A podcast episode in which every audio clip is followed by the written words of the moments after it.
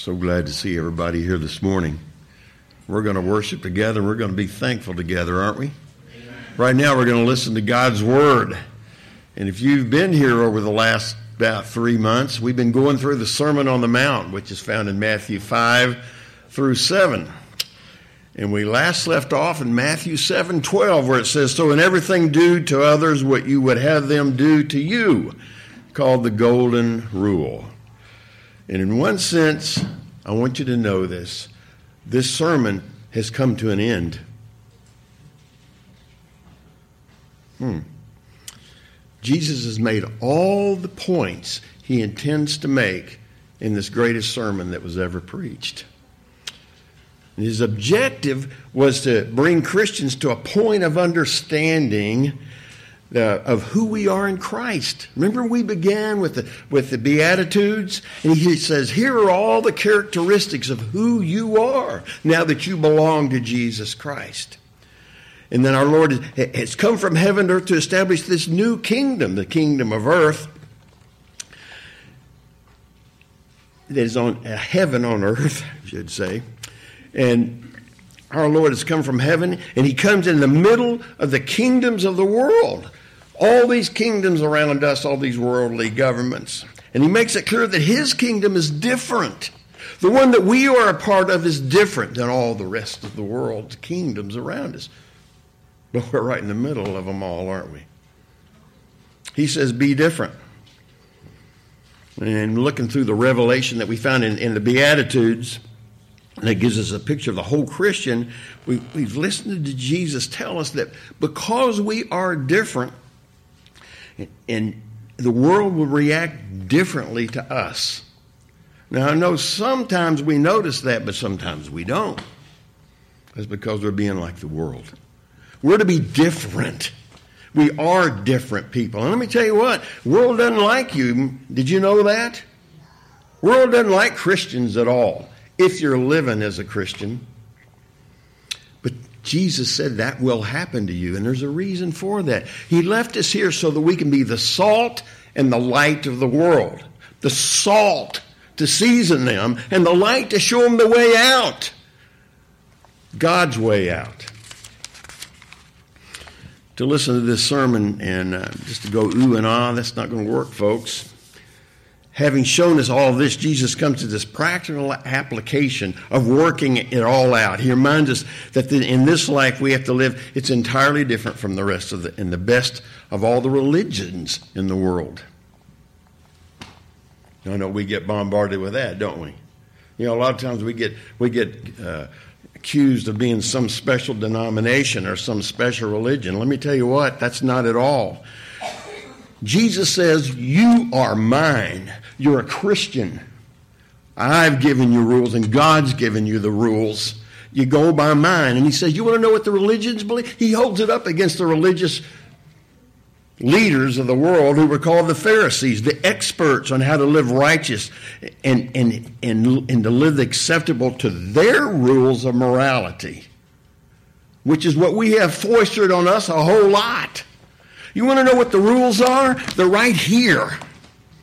They're not in the Constitution. They're not in some body of law. They're right here. The ones that God gives us. Jesus shows us that, and he says, You're going to be different.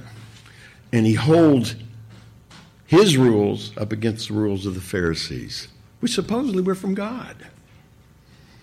And then he shows us how to do that. How do we live that? And, and, he gives us examples of how to give and how to pray and how to sacrifice with him. We don't want to miss that part. And finally, he deals with this whole attitude towards life and the world and our attitude towards others by talking about judgment and how to do it. So Jesus says, There's the kingdom I'm forming. And there's the rules that you have to live by. I want you to live by. And, and, and I want you to live it out that way, not just listen to it. You know, he's, he's not only laid down these principles for us to see all the way through the, the Sermon on the Mount, he gives us details, doesn't he? How to do it. And now he stops And he says, What are you going to do about it? I've given you all of this, so now what are you going to do with it? What are you going to do about all of this? There's no point in listening to this sermon if you're not going to act on what I've shown you. Jesus' sermon is the ultimate pattern, I believe, for all sermons. You know, preaching falls short. Um, if all that happens is that a, biz- a biblical passage is read and everybody looks at it and they go, oh, yeah, wow. Or, or preaching fails if God's word is not exposed for what it is the truth in there, how we are to live our lives. The sermon is worthless if we don't apply the message, the truth, to our lives. So, really, Jesus has said, I'm finished now. We're ready for the test. You're probably asking yourself, now what? What am I supposed to do now? Well, I guess you could do a lot, like a, like a lot of folks do, and you could say, wow, what a great sermon. I see the error in all my ways. And, you know, I guess I can go on now and feel really this really good, warm, and fuzzy feeling inside of me. But if you don't apply it, folks, if you don't let Jesus apply his words to your life, it's worthless. There is no value in saying, Ooh, what a nice sermon, if we don't listen to Christ and apply it to our lives. And here's another thing Jesus doesn't want your comments. He didn't want you to say, Oh, yeah, good, okay, yeah, right. He wants your action. He doesn't want to hear a good sermon. Then you go out and you, you do everything, continue to do everything in life like you've always done it. He is changing lives. And that's what he wants you to do with what he's, what he's been teaching us. Let me tell you what. So here's, here's the test. One part of the test is what we call the fruit test. We talked about that just a little bit this morning in Sunday school, didn't we? A lot of people praise the Sermon on the Mount, but then they don't implement it into their lives. And Jesus says, watch out for these people. It's, it's not just what the tree looks like, it's the fruit that comes off of it. That's how you test it by its fruit. Here's another thing. There's a final part of the test, the test of circumstances. This is the part where I see, I'm sorry, folks. We've been preaching this sermon and we've been saying, you know what Christ says, it's going to be hard in this life. And you know what? A lot of people I've seen have problems in their lives. Take them to Christ. I don't know how many people here think that we were supposed to bring them here and we're supposed to cry together and then we go on with our lives. No. You go and you place your faith in Jesus Christ and He promises you he promises you that He will give you peace. He never says He's going to take away the trial. Doesn't do that at all, not in this life.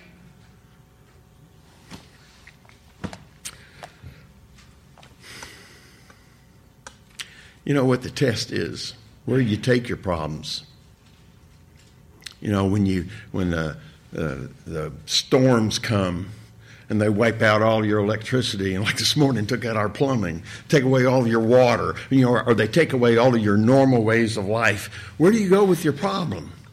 Where you, eh, eh, when the winds of life come and they storm we're going to read that one here in a couple of weeks. When they come and they storm into your life you know will you still be standing? Because you're standing on the rock. Where are you standing that's what we need to be asking right now and today. To listen to this sermon and to go, ooh, ah, oh yeah, okay, then, then not practice it daily, it has no value. The greatest sermon ever preached has no value if you don't receive it and act on it. You're going to have problems. Jesus says you will have problems. Do you know that? I wish we could take all of these TV evangelists that say, Come and send me your money and you'll have more money and all your problems are gone. I wish we could take them all out back and shoot them. yeah. That wasn't Christian, was it, Jerry? Sorry. You will have problems. Jesus promises you that. They are coming. You're going to have more problems. And you know what? And we have to be growing through these problems. They will come. They are coming. And I know that my Lord, who never leaves me and never forsakes me, says, I'll always be your strength. Come to me. Come to me and receive my strength. I know that He's there. And I know that when I do that, He takes away, maybe not the problem, but He gives us a peace because we have His peace. He says, I'm leaving this world. I'm going to give you peace. We read that in one of our Bible studies this week. He says, promises us that. And He does. He gives us a peace through all that. He gives us the strength to endure. And he, he always gives us a way out, never taking away the problem in this life. Oh, He will. Let's talk about that in a minute. Let me tell you what, the Sermon on the Mount that we've been reading through and we've been studying is meant to be lived. That means lived every day of your life. Not just to come and hear it on Sundays and go away, think maybe think something about it sometime during the week. It's meant to be lived every day. Because Jesus Christ is in your life. If you received him and he's living in there, he's there. He's with you. It's meant to be lived. Let me tell you what, the whole New Testament is meant to be lived. We started talking about this a little bit this morning in Sunday school, too. You know, the, the Sermon on the Mount is just the introduction to the rest of the New Testament. And if you want the solutions to your problem, if you want to put Christ first in your life, you want to know how to put Him first in your life, go read Colossians. Uh, if you want to know how to, how to deal with the law, the rules, and how to really apply them to your life the way God meant them to be, go read Romans. We have a Bible study that's doing that right now. Uh, if, you, if you want to face trials in a troubled world, and all these troubles keep coming and you want to know how to deal with them, go read Peter's letters. That's another Bible study we need to be having somewhere. If somebody want to start one of those, you want to be a part of that one, just let me know. If you want to know how to, how to live with loving kindness, for everybody around you. Go read Ephesians. Read the whole book. It's okay. You can read the whole thing. You can do it in one sitting. It doesn't make any difference. You know what? This Christian life, it's not a theory. It's not some sort of formula. It's a life that it's a life of characteristics that have been given to us by Jesus Christ who lives in us. So let's look at these verses. Jesus uses uh, all of these, this application of his sermon, Matthew 7 through uh, 13 through 14, which we read earlier. Let me read it to you in a little bit different version. It says, Enter by the narrow gate. For the gate is wide and the way to uh, and, and the way is easy that leads to destruction. And those who enter by it are many. For the gate is narrow and the way is hard that leads to life and those who find it are few. That ought to scare some folks. The first thing he tells us is we have to look at, at, at, the type of life he calls us to, and then we have to realize what it is. We have to we discovered it through our study that the wrong way to look at the sermon is to see it in short sound bites. That's what we're given everything nowadays, isn't it? Just a little bit. Okay, let's think about that. Now let's go think about something else. It's hard to carry on a conversation with people, this, these new cultures that are coming up, because their thoughts are about that long. I'm sorry, I'm not really, don't mean to be picking on any. We really need to stop and focus on Christ. It's okay to just park there. Just stop there and, and stay with Him for a while. And Jesus says that right here. He says, okay, stop. Take a deep breath and think about all that you've heard here. What stands out in your mind, people? Have you been listening to this? What stands out? And we've been reading this, this Sermon on the Mount. What's the most important thing that you've heard here that's been said? What principle stands above all of them? We've looked at all these principles. And, and then while you're thinking on that, he answers his own question by saying, The outstanding characteristic of your new life in Him that you have been called to narrowness. The gate is narrow. You've been called to a narrow way of life, not a broad one. It's a narrow life, and we have to walk in a very narrow way. Master of all preaching, the master of all life, paints an incredible picture here. Um, here's how I see it. Maybe you can have your own movie later on, but would you go with mine right now on the big screen?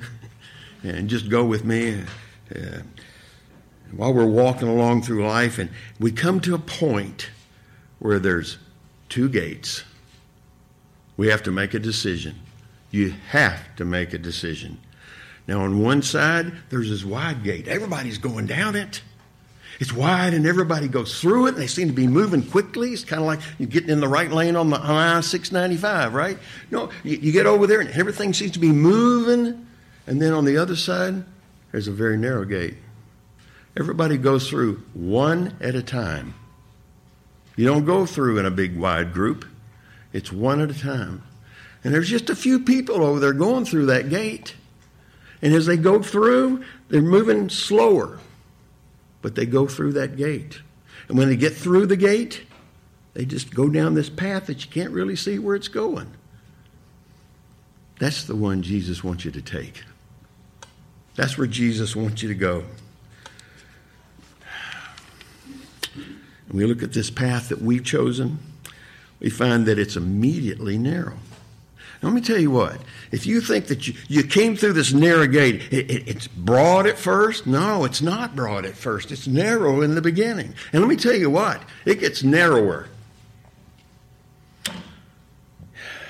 The gate itself, the gate for entering life eternally with Jesus Christ, is narrow.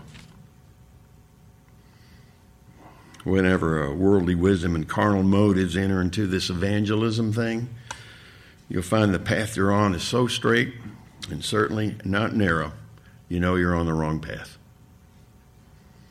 Too often, smooth tongues, and I think these, these elaborate lifestyle evangelists will preach that Christian life is, is not so different than the rest of the world. They're wrong.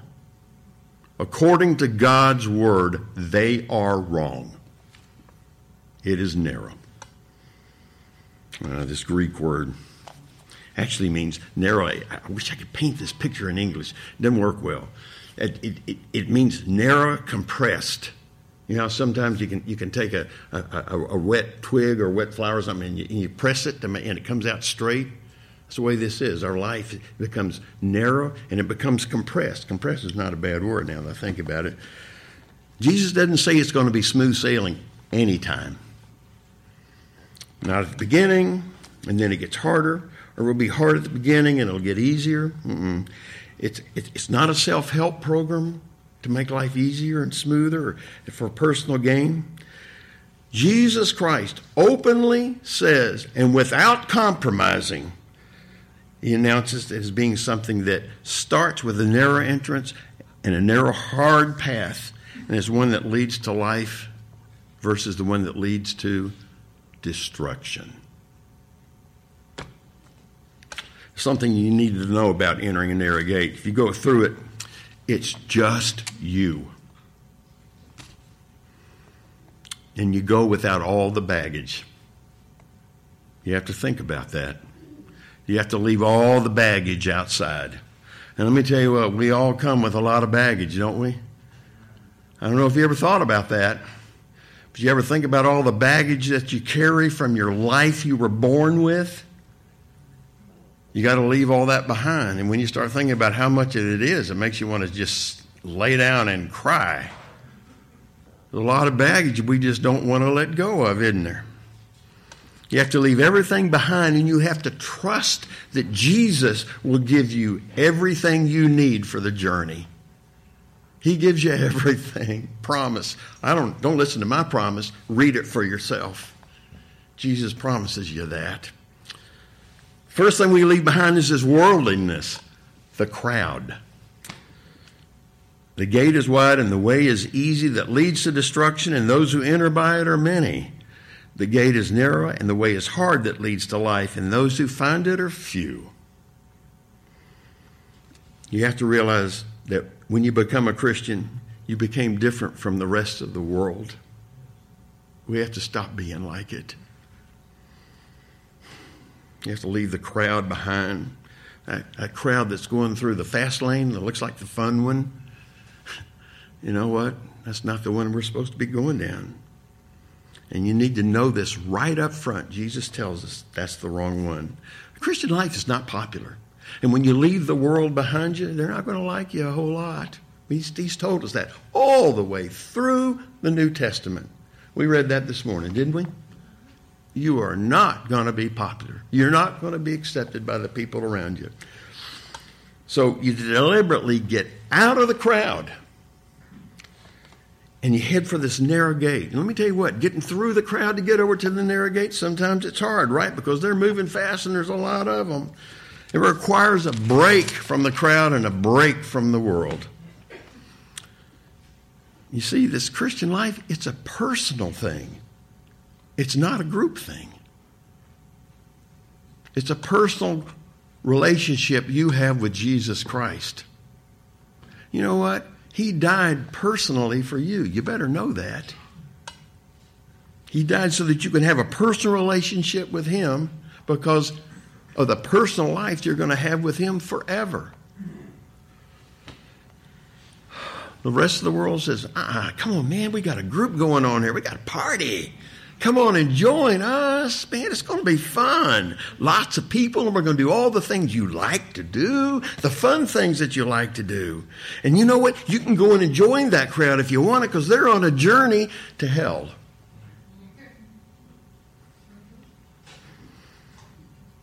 Everyone tends to follow the crowd. One of the most difficult things Christians have to face is that we are, are peculiar people in the world. But it has to happen.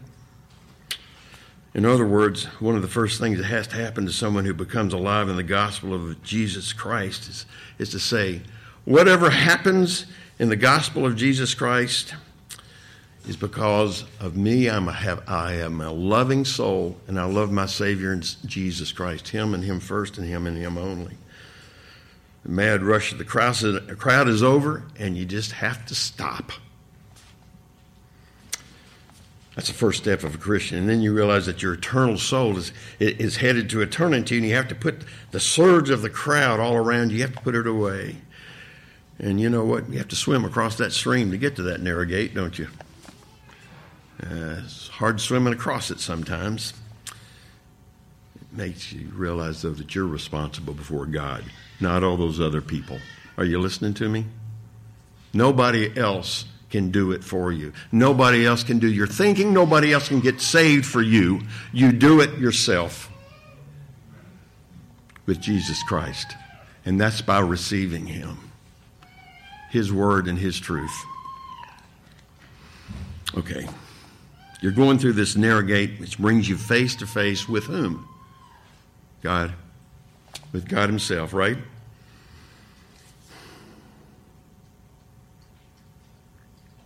Here's the next thing you have to do you have to leave the way of the world. We're going to talk about that a little bit more next week, but I want you to know the way of the world. Eh, eh, let me tell you what, that means the way that the world operates, you have to leave it behind.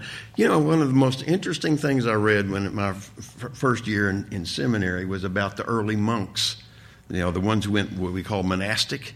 And they decided, okay, we're going to get out of the world and we're going to go out and live in the desert away from the rest of the world so that the world can't get to us. You know what they found out there? You will find some of the most incredible stories about demonic activity in their lives. Satan's everywhere. He went right with them. You have to leave the way of the world behind, and the way of the world went with them. You go with Christ. You go with Him.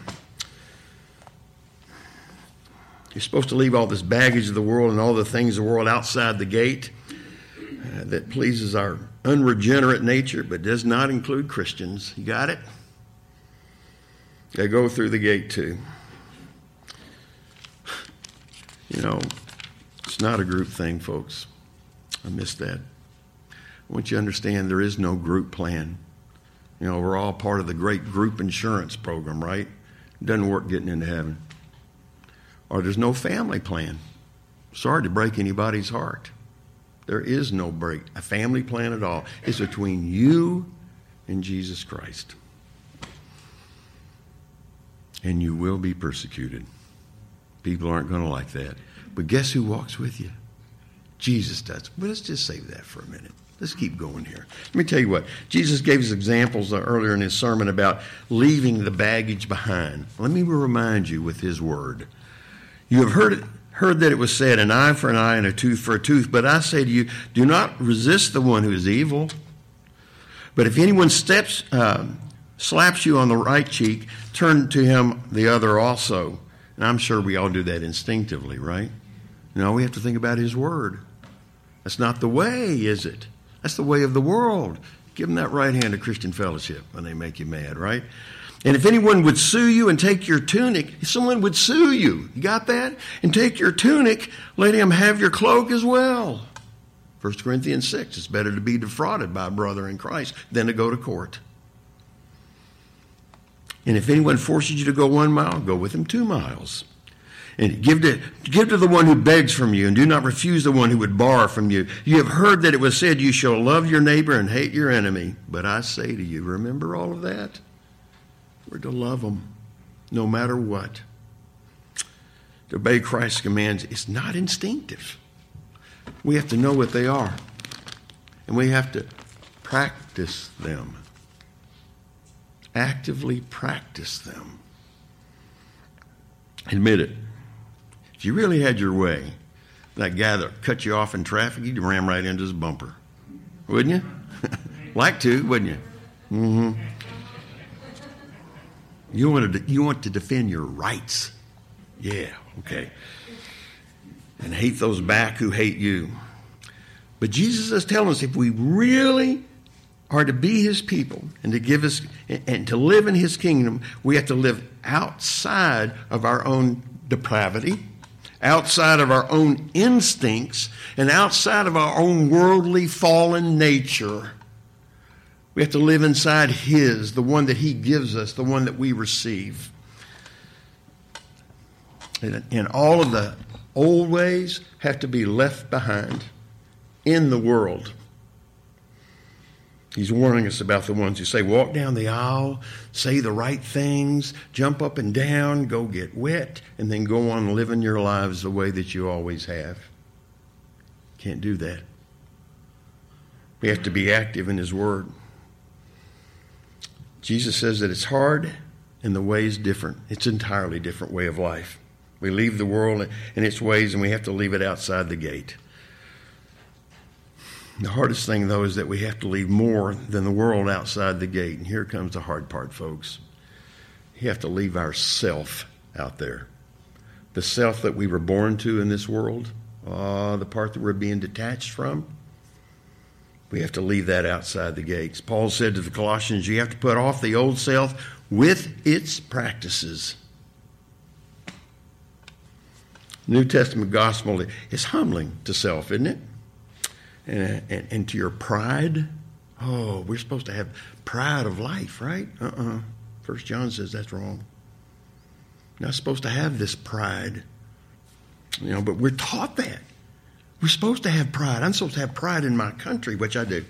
We're supposed to have I have, I have a whole lot of love for my country and for the people who've defended it and, and died for it so that we can be here this morning talking freely about this. Know that.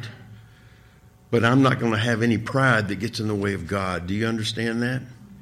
I have to take all that pride and leave. You know, my I can't even have pride in in the Ravens in a good year. You know, that's wrong. We can't do that either, can we? That's pride, and that gets in the way between us and God, isn't it? Placing our love and our pride in something else. That's becoming poor in spirit, isn't it? And we have to become poor in spirit. Let's go right back to where we started this, back up in Matthew 5 2. We have to be poor in spirit, and it's humbling. Let me tell you what, but it is essential to living our lives in Christ. It's humbling, but it is essential. When you enter the gate, there, you know what? I think that when we enter this gate, I, I said this, that there, there may be a sign that says, that says, no self beyond this point. Whoa. How can we bless those who curse us, pray for those who abuse us with our worldly nature inside of us? They're not going to see it with our worldly nature in us, are they? We can't possibly live in the kingdom of God with judge not, that you be not judged, or whatever you wish that others would do to you, do also to them, if we're carrying that natural self inside of us. Jesus has told us in this sermon if you think you're going to make a great name for yourself, that you're going to be praised and receive praise, you're not coming with me. You're not going down this path with me. If anyone would come after me, let him deny himself and take up his cross and follow me. Luke says to do that every day. I don't mean we have to stop enjoying things that, that we like through Christ. It means that we deny the right to ourselves and we leave it outside. And we go through the gate saying with Paul, is no longer I who live, but Christ who lives in me. I died. Christ lives in me, and I'm a new creature in Jesus Christ. It's a straight and narrow for another reason. It's hard. It's hard.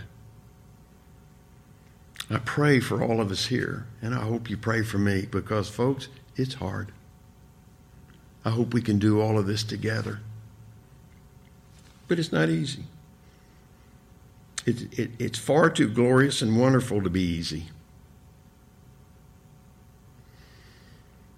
It means living like Christ Himself, and that isn't easy. Look at his example on earth. Hmm. the standard is not easy, is it? Jesus is our standard. And we have to be like him. I hope we're becoming him. That's what he says he wants us to be. Look at his example on the earth, on earth. Thank God for that. How glorious would it be? How much glory would it, would it be to bring to, to God if it required nothing on our part? Can't bring any glory to Him that way, can we? Living this life with Christ is the highest life there is. You know, I see all these things about living the high life. You want the high life? Let me tell you how to have the high life. You go with Jesus. Nothing higher than Jesus. It's also straight and narrow because it involves suffering and, and, and when it is lived, and it, it incurs persecution. You know, we talk about, oh, those poor folks over there, those poor folks over here. Let me tell you what, we will be persecuted here. You will be persecuted. Jesus says, Blessed are you when others revile you and persecute you and utter all kinds of evil against you falsely on my account. Rejoice and be glad, for your reward is great in heaven, for so they persecuted the prophets who were before you. The world has always per- persecuted the ones who follow God. Nothing's changed. Did you think it had? Nothing's changed. They persecuted Jesus, they killed him. They persecuted the prophets. They persecuted all the, all the people that we read about in the Old Testament. Read Hebrews 11. And they persecuted all the apostles and all the early church and most every Christian that's lived since then. If you want to read about them, go read Fox's Book of Martyrs. Read how they were persecuted for believing that Jesus Christ is Savior and Lord, Him and Him only. As a Christian, you will be persecuted. And here's the thing you will be misunderstood. Maybe by your own family. Happens sometimes. Jesus said, I've not come to bring peace, but a sword. A sword that may divide friends and families. Why? Because you have been set apart by Christ. You've been called by Christ to be different, and you've responded. And you know what? I pray that you've entered through the narrow gate. No group plans, no family plans, just you following Jesus Christ. And I pray with a whole lot of friends in the family of God around you. Jesus has been really honest with us, folks. And he's told us all this right up front. This is the Sermon on the Mount, the introduction of the whole New Testament. You can only come one by one because it's a straight and it's a narrow gate that you're going through. It's narrow and straight at the beginning, and it continues straight and narrow the whole way. The Christian life is narrow, and it, from beginning to the end. let me tell you what there are no vacations and no holidays from the Christian life. There are no breaks in the spiritual world. Shocker. It's a spoiler, isn't it? It's a, it's a fight of faith all the way through, right to the end.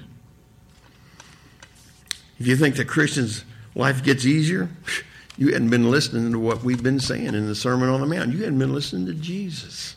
He didn't say it's going to get easier. It's a narrow and with enemies on all sides. They're always there. And they get louder, I think, louder and noisier until you get to your last minute on this earth. So let me ask you are you completely discouraged now? Ah, good. Right answer. Thank you, Ed. Are you thinking to yourself, well, if that's the case, I'm out of here. I don't want any part of this. Give me my old life back. Some people do that when it gets hard. Before you go there, let me tell you where this narrow path leads. Let me tell you where it ends up. Rejoice and be glad, Jesus says, for your reward in heaven is great. For so they persecuted the prophets who were before you. And even without that, it's the most glorious life there is.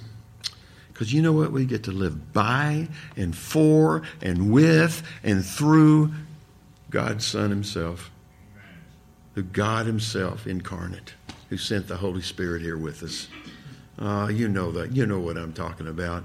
How many times do we have some sort of big problem in front of us? You know, we're made, made fun of. Uh, you know, people think we're silly or stupid or idiots or something like that. You know, does that bother you? Mm-mm. You know what? I hope it doesn't. Because you know what? I have the confidence of Jesus Christ in me. I have his love in me. And I got to tell you, he says, I will give you peace. He does. He gives us that peace that passes all human understanding, doesn't he? He says, You have my love. Nothing can separate you from my love. Nothing. Go, go read Romans 8. Nothing can separate. Jesus is still there. He still loves you, and he still wants you. You know what? You want to be a victorious warrior? Then go to battle with God. With him as your captain, captain, clothed in his armor. Watch what happens then. He's actually doing all the battle, isn't he? Let me tell you what, you want to know what's glorious about? There's nothing more glorious than that. Nothing. He's already won the battle. Promise. It's here. He's already done it. There's nothing more comforting than, than his peace that passes all understanding, is there? There are no words that can express his love. And there's nothing more assuring than knowing that nothing can separate us from his love. Nothing.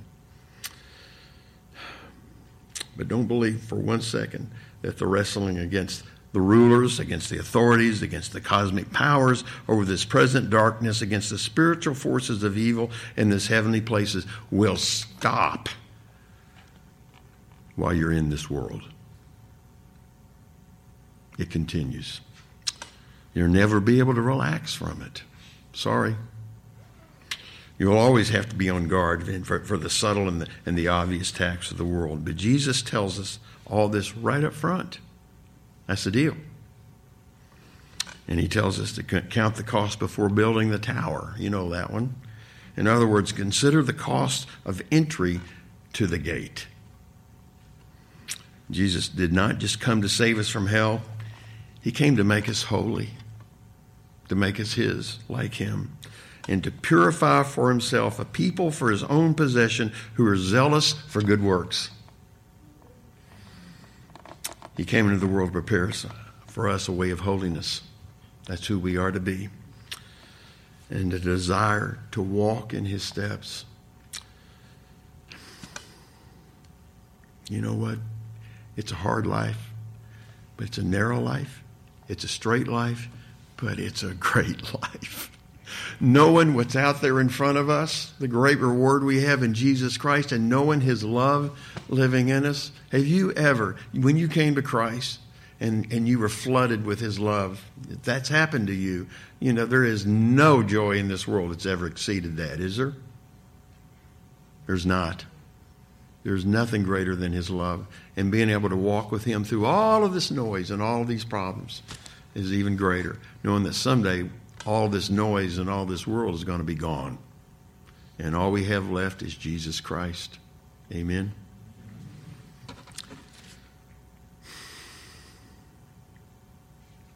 Your privilege and my privilege is coming out of the world and entering to his life with him and following him all the way all the way to glory with Him. Amen. Let's pray. Oh, Lord, these words that are so hard, these words, Lord, that don't get really preached, are words, Lord, that we know you gave us so that we can have your life. Your life, Lord, of eternal peace, of eternal joy, and of eternal love. Not a life of just short band aid excitement but Lord, something that lasts forever. You, being with you, the Son of God, forever and ever. You gave your life for us, Lord. We celebrate that. No, Lord, we come before you and thank you for it on our knees with our hearts poured out. Praise you, Lord, for how great a God you are to love us so much that you died for us. And then you give us the way of life of how to live with you forever and ever. Oh, Lord, may we take all these words to heart and Lord, act on them. Lord, may we live out the Sermon on this mount, on the mount, with everything that we have in us empowered by you and your love. Lord, that's our prayer. That's our prayer to you this morning. And Lord, may it all be for your glory. In Jesus' name, amen.